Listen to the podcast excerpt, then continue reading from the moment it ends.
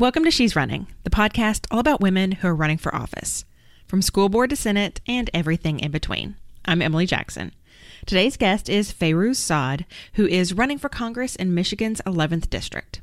Fayrouz said something during our interview that really struck me, and it's been in my mind, well, since we talked, really. She said that with her campaign, she's building the bicycle as I'm learning to ride it. And I gotta tell you, I feel like that every day about literally everything. I was talking to someone online last week about her imposter syndrome, and of course I could relate. But I think Fayrouz's phrase hits even closer to me than imposter syndrome. Because I don't always feel like I'm faking it, but I do almost 100% of the time feel like I'm figuring it out as I go. It's like, I gotta be on, I gotta be good, and I gotta figure it out as I go. And I know, I know I'm not the only one. We weren't given a manual on how to change the status quo. We just grew up and decided that's what we wanted to do. And I don't know what it's going to look like. I don't know what role I'm going to play in it. We're all going to make mistakes, but we'll figure it out. We'll adjust. And we'll just keep going.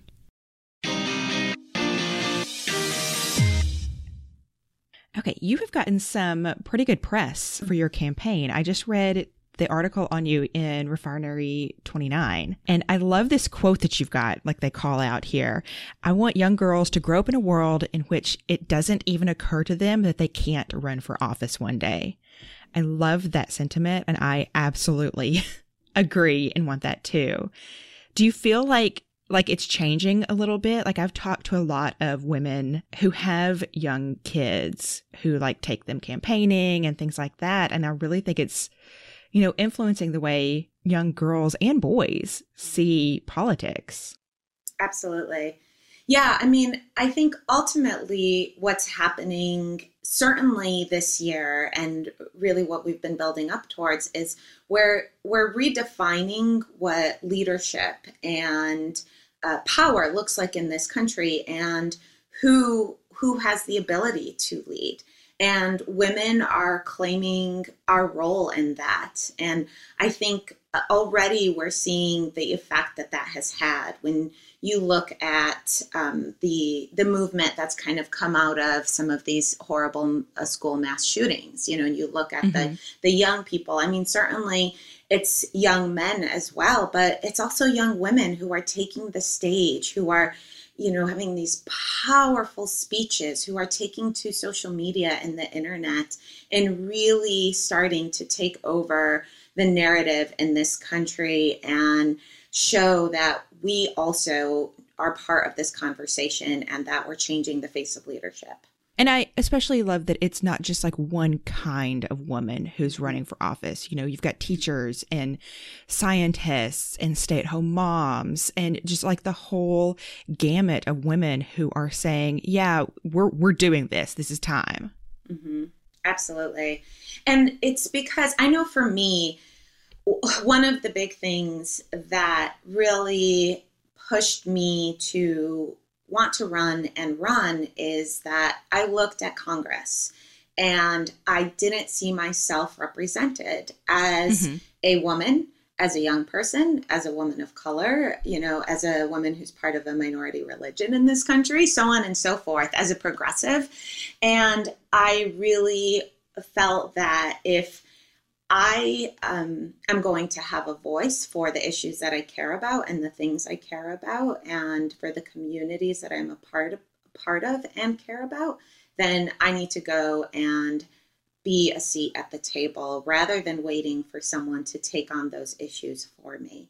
And I think ultimately that is what many women are seeing across the country that they too kind of need to be the ones leading those discussions.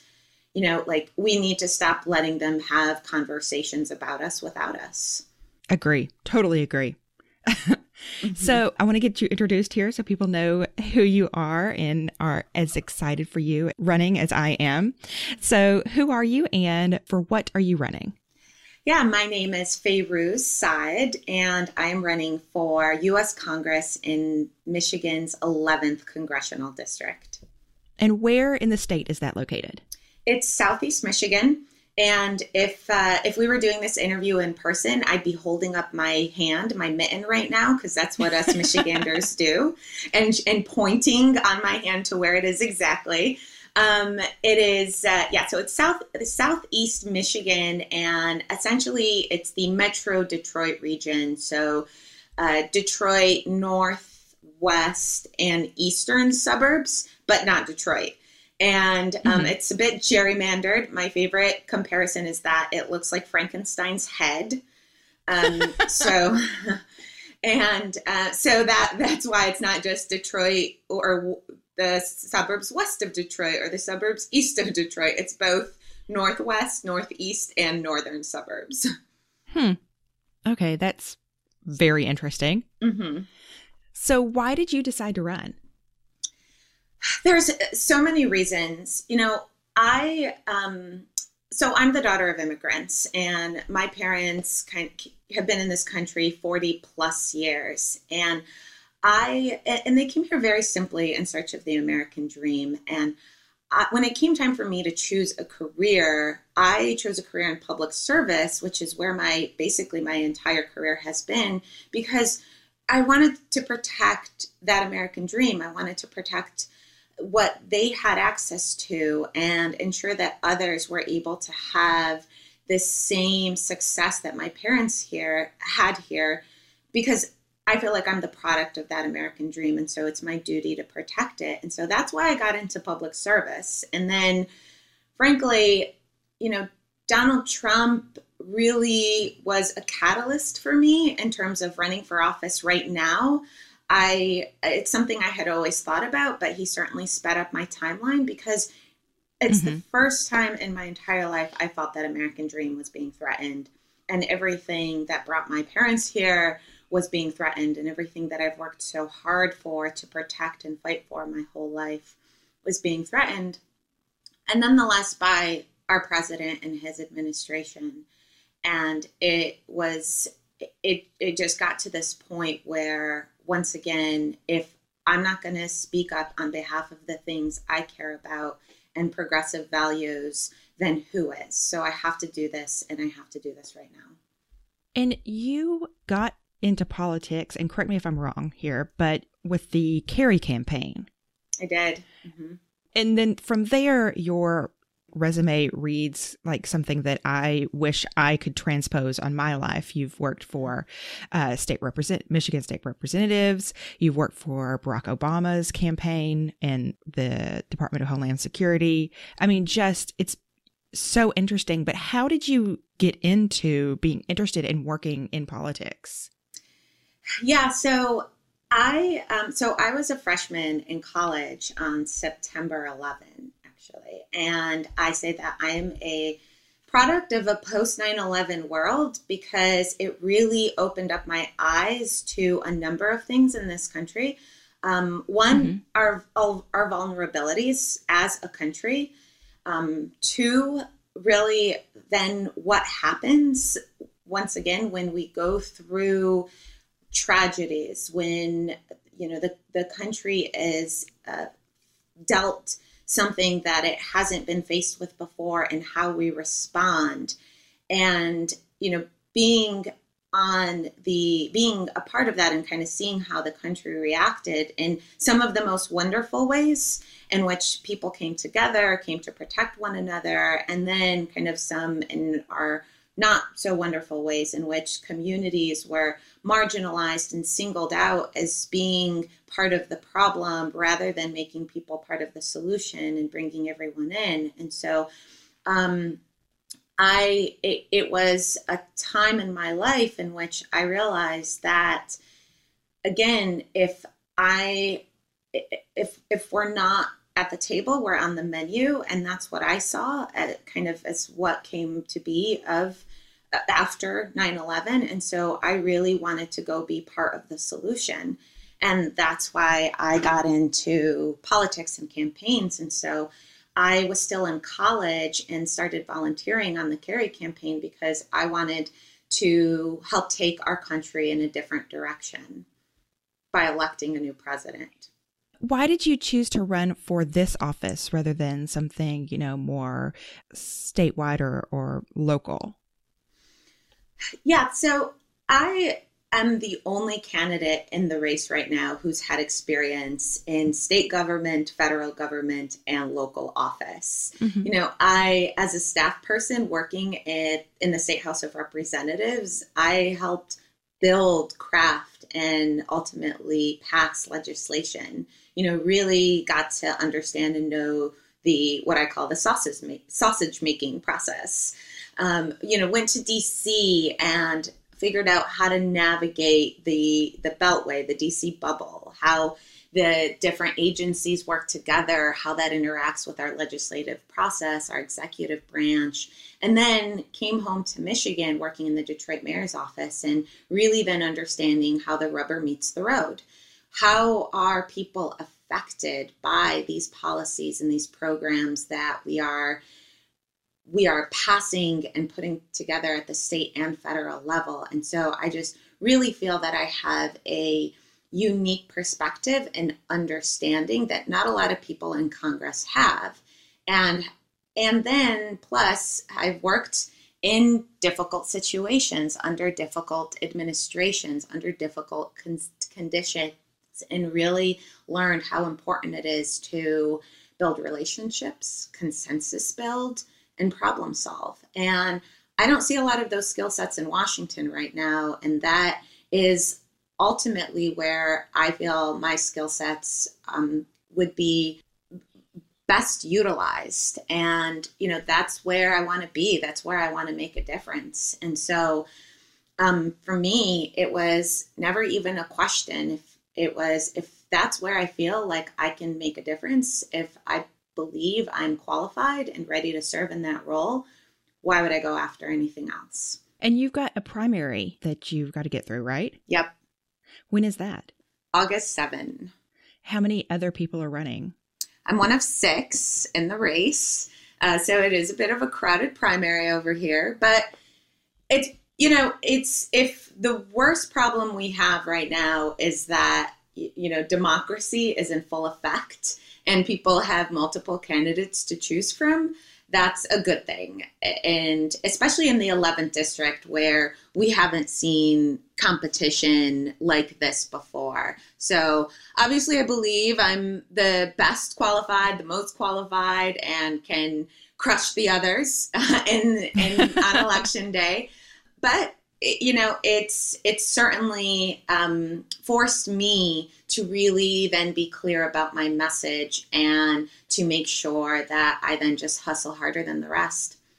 How are and I've been asking a lot of candidates this, but how do you plan on like mobilizing people to get them to vote in a primary because it it's impossible to get people to vote in a midterm, but a primary is just like nobody shows up this is where my community organizing background really comes into play because mm-hmm. this is something I have been passionate about and worked on my whole entire life. And it isn't easy, you're right. Um, but this is why the field is so important. And that's really where I've been focusing my campaign. That's where I intend on working the hardest and putting in as much resources as possible and ensuring that we are identifying who the voters are, where they are, and that we get to them and we talk to them and we make sure they get out and vote on election day. And it's a science, really. And without, um, you know, kind of giving you my my secret sauce uh, exactly, uh, yeah. knowing that maybe my opponents could be listening. Um, it, it, for us, it really is a science, and it is one figuring out who the voters are, where they are, figuring out how to get to them, but also who are some of those people that don't always come out and vote? How do we get to them? How do we message to them? And how do we mobilize them, organize them, and ensure that ensure turnout in a way that no one else is doing because for me it's not just the primary but they are the answer to the general as well. I want to, I would rather spend my time expanding the electorate, bringing in our, the people who we lost in 2016 or even from 2008, 2012, and making them part of this campaign to help flip this seat in 2018. Then kind of spinning our wheels and figuring out how to flip Trump voters. I mean, I'm happy. I would love it if Trump voters wanted to vote for me and certainly make that part of the win- winning piece. But I would, uh, I'm spending a lot of my time trying to figure out how to get to those voters that we lost so that they feel engaged, they feel part of this campaign, part of the solution, and they help us flip this seat in the general. What has surprised you the most about running for office? There's so many things. Um, as much as even someone like me who's done campaigns before and I came in eyes wide open, there's so many things you don't prepare for. But one of the things I will say is it's so incredible to see how people rally behind you because they met you, they believe in your message, you inspired them in a certain way by something that you did or something that you said or just by something that you believe in.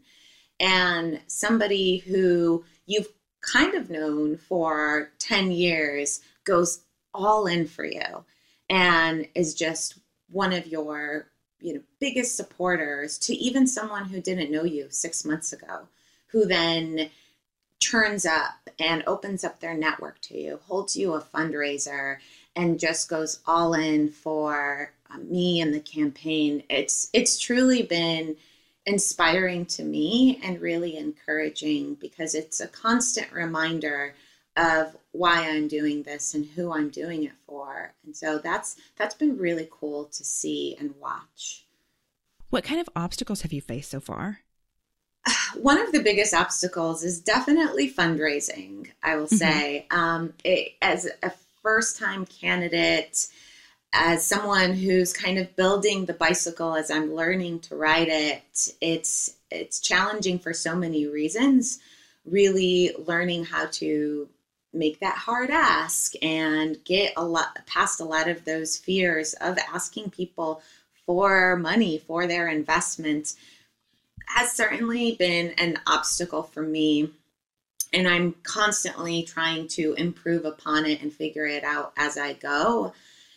Um, that that's certainly been um, an an obstacle, and I think the other thing is learning how to how let me see the best way to say this, but how to drown out the white noise, if you may.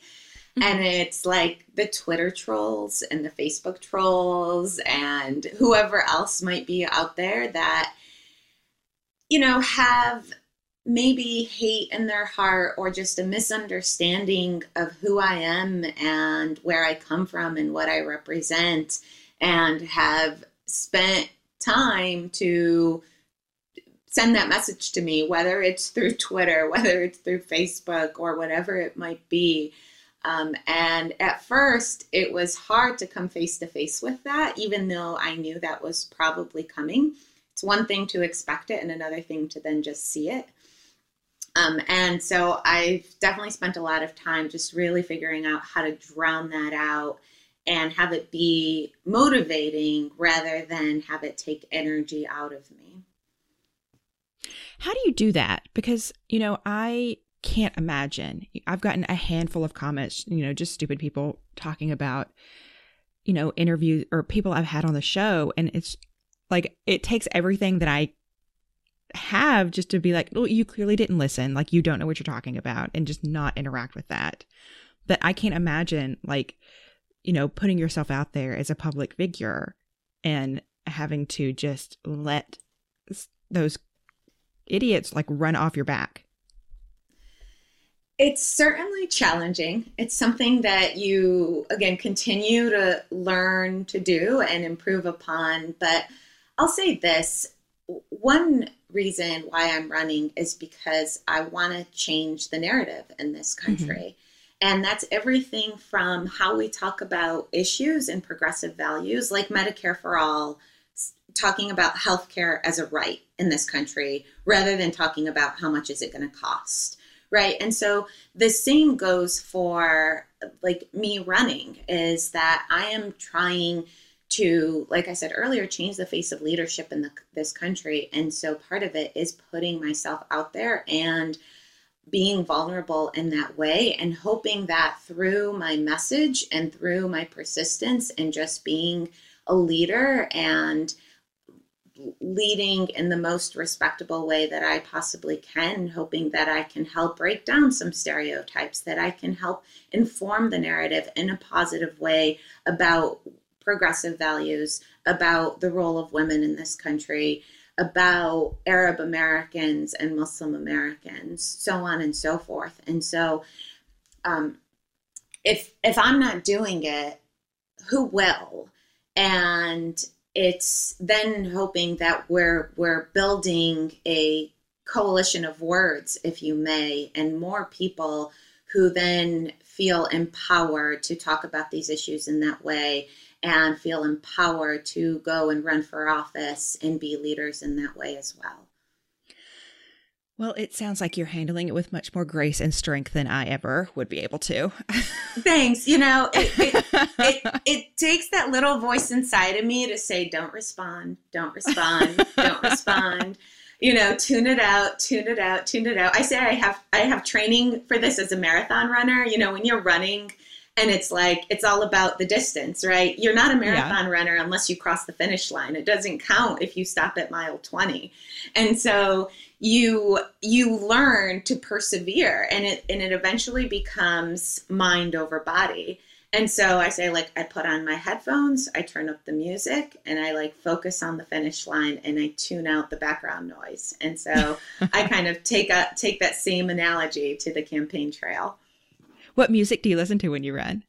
Uh, well, I hope people don't judge me because of this, but I listen to pop music. I do. I, I, you know, whatever is the newest top hit song on the radio. Uh, mm-hmm. I that's kind of what I get a little kind of what I jam to when I'm running, at least. It kind of gets me up and going. It gets me might- motivated. And then, like old pop music as well. So, like Michael Jackson, um, Man in the Mirror is like one of my favorite songs to listen to when I'm running because it's like also inspirational for me, you know, like, yeah. I'm gonna make a change. Um, so, you know, just songs like that. Awesome. Mm-hmm. So, how can people get involved with your campaign? Uh, well, uh, uh, so many ways. Um, one is certainly go to our website, fayrouzsaad.com. Um, I am compelled to spell it for everyone, so bear with me. It's F A Y R O U Z S A A D, like David.com and people can sign up to volunteer. We definitely take remote volunteers. That's a, there's a lot of things that can be done remotely. Um, if you don't have time to give, we will certainly take your money. I I often say that I have 847 $1 donors and it's because it all goes a long way on this campaign. I am I've pledged not to take any corporate campaign contributions. So this is definitely a people powered, grassroots led campaign, um, and every every dollar counts. And so whether you have a dollar to give or two hundred dollars to give, we will take it. Um, and so um, that's certainly another way. And then finally, help spread the word. You know, go to our Facebook page. It's also Fayrouz Saad for Congress, Twitter, Instagram, Saad for Congress, and post. Help spread the word. Tell friends and family, whether it is through social media or through an email or just talk on at the dinner table if you dare to do so. Um, because it does make a difference. I'm, I'll confess I used to when people would be like, "Oh, well, I'll post about you," I, I used to secretly roll my eyes and be like, "Ugh, that doesn't go anywhere." And I was proven wrong very quickly because the number of times that I will call people or I will meet people and they will be like, oh, yeah, I heard about you, or my friend posted about you, or emailed me. It, it all builds on top of itself. And so it, it makes a difference. That's so cool. Mm-hmm. I love that. So, one last question. Yeah. What is one piece of advice that you have for a woman who might be thinking about running for office? Can I give two? yes, you can give two. Um, the one is don't let anyone tell you that you can't do it or you're not prepared or you're not experienced or you're not qualified or you're aiming too high because it's just not true. And uh, women have to be asked typically seven times before they agree to run for office if they agree, while a man doesn't even have to be asked. And so that is first and foremost right there. Um, the second thing is, I would definitely encourage women to do some sort of training. I am an alumni of multiple trainings for women. Uh, that trains women on how to run for office, what to expect, the trials, the tribulations. I'm an alumni of Emerge America, which is a national training organization in a number of states across the country. And I also did a training while I was at the Kennedy School called um, From Harvard Square to the Oval Office. And so both of these really kind of gave me insight on what it really means to run for office and how to be a candidate. That's great advice. Thanks for chatting with me. This has been a great conversation. Thank you. Well, absolutely. Thank you for reaching out. Thanks for your interest. This it's always a lot of fun to do this, especially when we're talking about women running for office because really we cannot have enough women running for office and we definitely need to really just put more women in elected office right now congress is 19% women and so that certainly gives me insight in what's happening and why. And so we, we need to change that. And that's it for today. Huge thanks to Fayrouz Saad for chatting with me. You can find out more about her and her campaign at fayrouzsaad.com, and that's F A Y R O U Z S A A D.com. Of course, she's on Facebook at Fayrouz Saad for Congress, and you can find her over on Twitter at, at Saad for Congress. You can find She's Running on Facebook, Instagram, and Twitter at, at She's Running Pod. If you like what I'm doing here, please tell a friend about the show and I'm always looking for more women to have on the pod. So if you've got a favorite candidate, hit me up on Twitter and let me know why she's going to kick some ass in 2018. That's it for today. Thanks. Talk to you soon.